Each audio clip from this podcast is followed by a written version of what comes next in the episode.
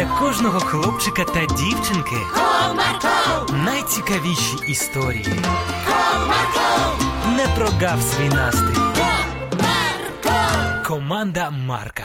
Привіт! Ви вже знаєте, ким хочете бути у своєму житті? Сьогодні я вам розповім про те, ким хотів стати Сашко. Цікаво? Тоді слухайте.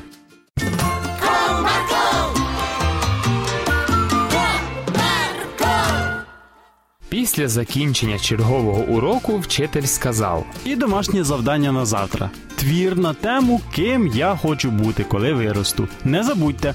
А тепер урок закінчено.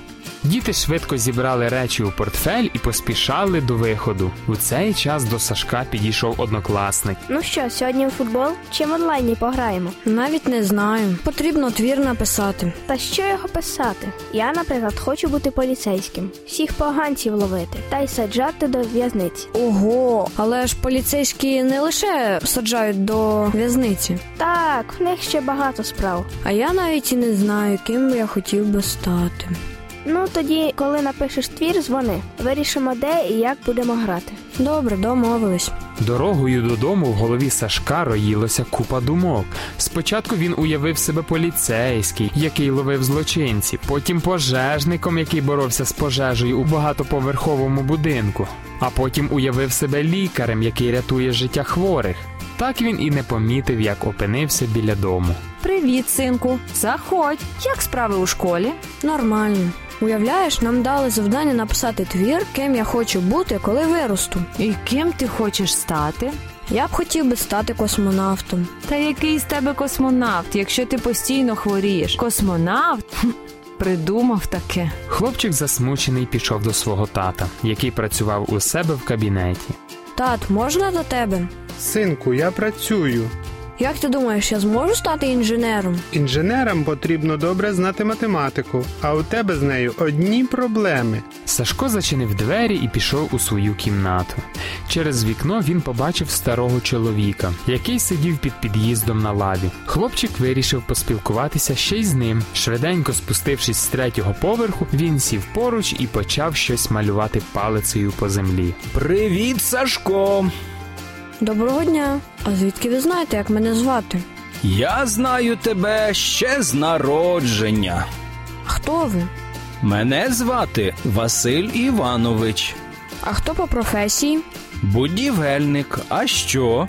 Нічого, просто запитав. Просто? Та нам твір сказали написати. Ким хочеш бути, коли виростеш. А я не знаю. Чому? Я просто хочу бути корисним людям. Хочу допомагати. Але ким я не знаю. А хіба щоб допомагати і бути корисним, потрібно бути кимось? Ну а як по-іншому? Якщо рятувати життя, то це лікарі чи пожежники. Якщо захищати, то це поліцейські. Синку, у тебе чудові наміри.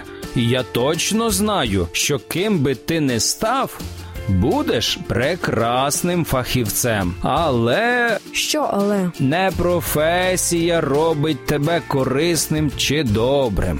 Будь самим собою.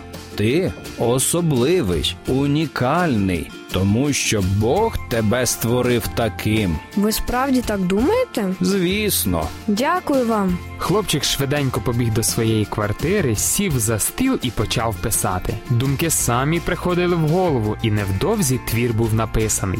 Наступного дня вчитель перечитував твори усіх учнів і в кінці сказав: Ну що ж, дякую вам за гарно виконане домашнє завдання. Зараз йдіть готуватись до фізкультури, а тебе, Сашко, попрошу підійти до мене. Мені дуже сподобався твій твір. Нехай в тебе все вдасться. Дякую. Щасливим хлопчик повертався зі школи додому, і біля під'їзду він знову зустрів Василя Івановича.